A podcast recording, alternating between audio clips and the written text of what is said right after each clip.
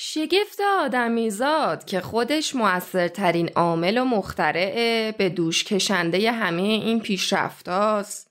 کسیه که خودش همه داوریا و تصمیمات رو به عهده داره. کسیه که بازتاب گذشته و سازنده آینده است. اما خودش رو تو این بین این همه کم مورد توجه و عنایت قرار داده. این تضاد این امر عجیب که آدمیزاد برای همه چیز ارزش می‌ذاره الا برای خودش واقعا که عجیب ترین عجایبه البته که حقیقت این ماجرا از اون جایی سرچشمه می‌گیره که پای و اساس داوری انسان هنوز مشخص نیست. به عبارت دیگه آدمیزاد هنوز خودشو نشناخته و خودش واسه خودش هنوز یه معماست. انگار که آدمیزاد واسه همه چی یه اندازه و مقیاسی داره که می‌تونه ارزش گذاریشون کنه اما واسه ارزیابی خودش مقیاس و اندازه ای نداره. بشر همیشه پیش میره و همیشه می‌خواد بدونه که چی پیش روشه. اما گاهی میشه که این اطلاع از آینده به نگرانی از آینده تبدیل میشه و اون زمان وقتیه که سختی های طبیعی یا مشکلات سیاسی در پیش باشن. اگه به تاریخ مراجعه کنیم می‌بینیم که تو سختی ها تو بحران های سیاسی و اجتماعی و اقتصادی که فکر بشر تحت فشار زیادیه چشم امید آدما به آینده است و اون وقته که مدینه های فاضله و آرمان شهرها و تصورات رویایی تو ذهن خودش میپرورونه. به اوایل مسیحیت که نگاه می‌کنیم می‌بینیم که تو دوره های استراب و تشویش اصر قیصر روم صحبت از هزاره ها در میونه که ظهور هر هزاره نوید آیندهی بهتر و پیشامدهای مهمه.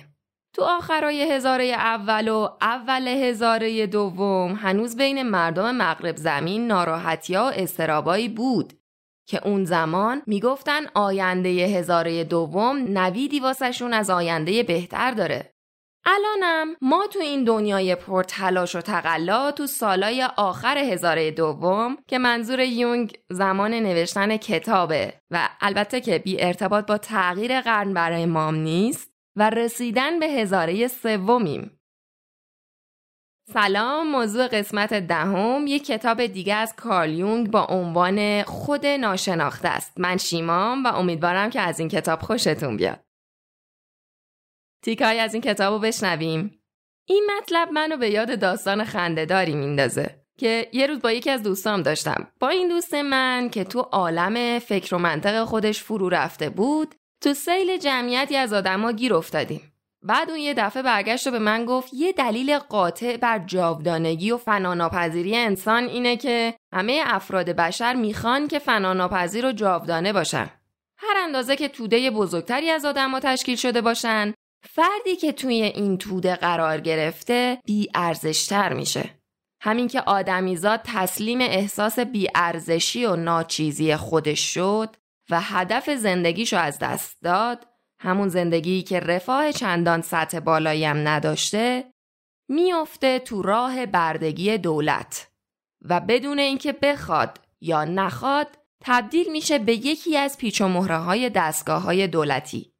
اون کسی که نگاهش فقط به شرایط و عوامل بیرونیه و زیادی عده و شمار چیزا اهمیت میده در واقع خودش رو از چیزایی که از احساسات و معنویاتش دفاع می‌کنه یا بهش تو قضاوت درست کمک می‌کنه محروم کرده. افسوس که این چیزیه که همه دنیا به اون سو داره میره. مردم دنیا اونقدر مجذوب و مسهور حقایق آماری و انبوه و کسرت شمار چیزها شدن که انگار پاک گیج شدن. هر روز اعتقادشون به این مسئله بیشتر میشه که خداوند مهربان داره به مردم ثابت می‌کنه که فرد فردی که داخل دسته ها و توده ها نباشه ناچیز و ناتوانه.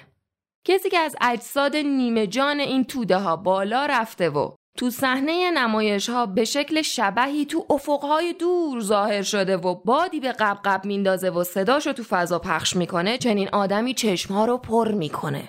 درسته در نظر مردمی که قوه قضاوت و خوردگیری ازشون گرفته شده همچین کسی که در اثر موج حرکت توده ها بالا آمده و گاهی هم همین موج کنارش می‌زنه این کس مورد توجهه.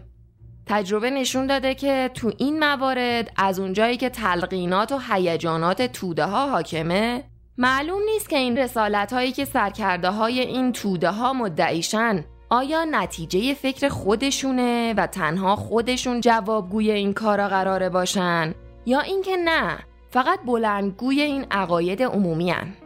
تو همچین اوضاع و احوالی به خوبی مشخصه که قضاوت های شخصی روز به روز بیشتر نقشه براب میشه و مسئولیت ها هر روز بیشتر تودهی و اجتماعی میشن. به همین صورت فرد تو اجتماع حل شده و چیزی جز ذره بی مقدار تو اون اجتماع نیست. اجتماع خودش رو حامل زندگی حقیقی معرفی می‌کنه. در حالی که اجتماع خودش چیزی جز یک امر ذهنی و انتظاعی نیست. اجتماعی در خارج وجود نداره که بخواد حامل زندگی واقعی باشه. دولت هم مثل اجتماع اونم یه امر ذهنی و انتظاعی بیشتر نیست. وجود خارجی دولت از آن افرادیه که اونو تشکیل میدن. اما دولت ها همچنان خودشون رو طوری نشون میدن که انگار وجود خارجی دارن و همه چیز رو اونا انجام میدن. در واقعیت دولت چیزی انجام نمیده. بلکه دولت نام دولت سرپوشی بر روی مقصودهای ادهی که اون دستگاه رو در دست دارن با این حساب دستگاه دولتی یواش یواش به حالت ارتجایی عقب میره تا به حالت بشر اولیه و زمانهای پیش از تمدن فعلی در بیاد که مردم و دسته از مردم از طرف یک یا چند نفر اداره می شدن بدون اینکه خودشون از خودشون اراده ای داشته باشن.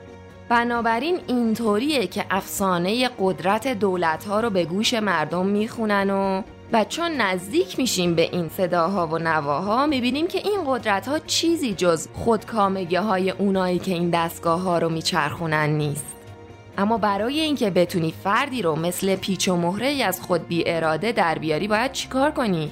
قبل از هر کاری کافی قیدها و محدودیت های مذهبیشو ازش بگیری چرا؟ چون لازمه اعتقادات مذهبی اطاعت از دستورها و اوامر یکی دیگه است. اینطوری اونو از لحاظ روحی و قلبی و باطنی با خودت همراه کردی.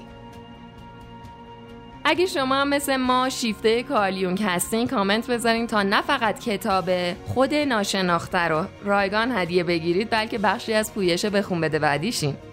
دیکایی که گوش کردین از کتاب خود ناشناخته نوشته کارلیونگ بود. و تو قسمت بعدی یعنی فردا ساعت 6 میریم سراغ رمان ژرمینال نوشته امیل زولا. خدافظ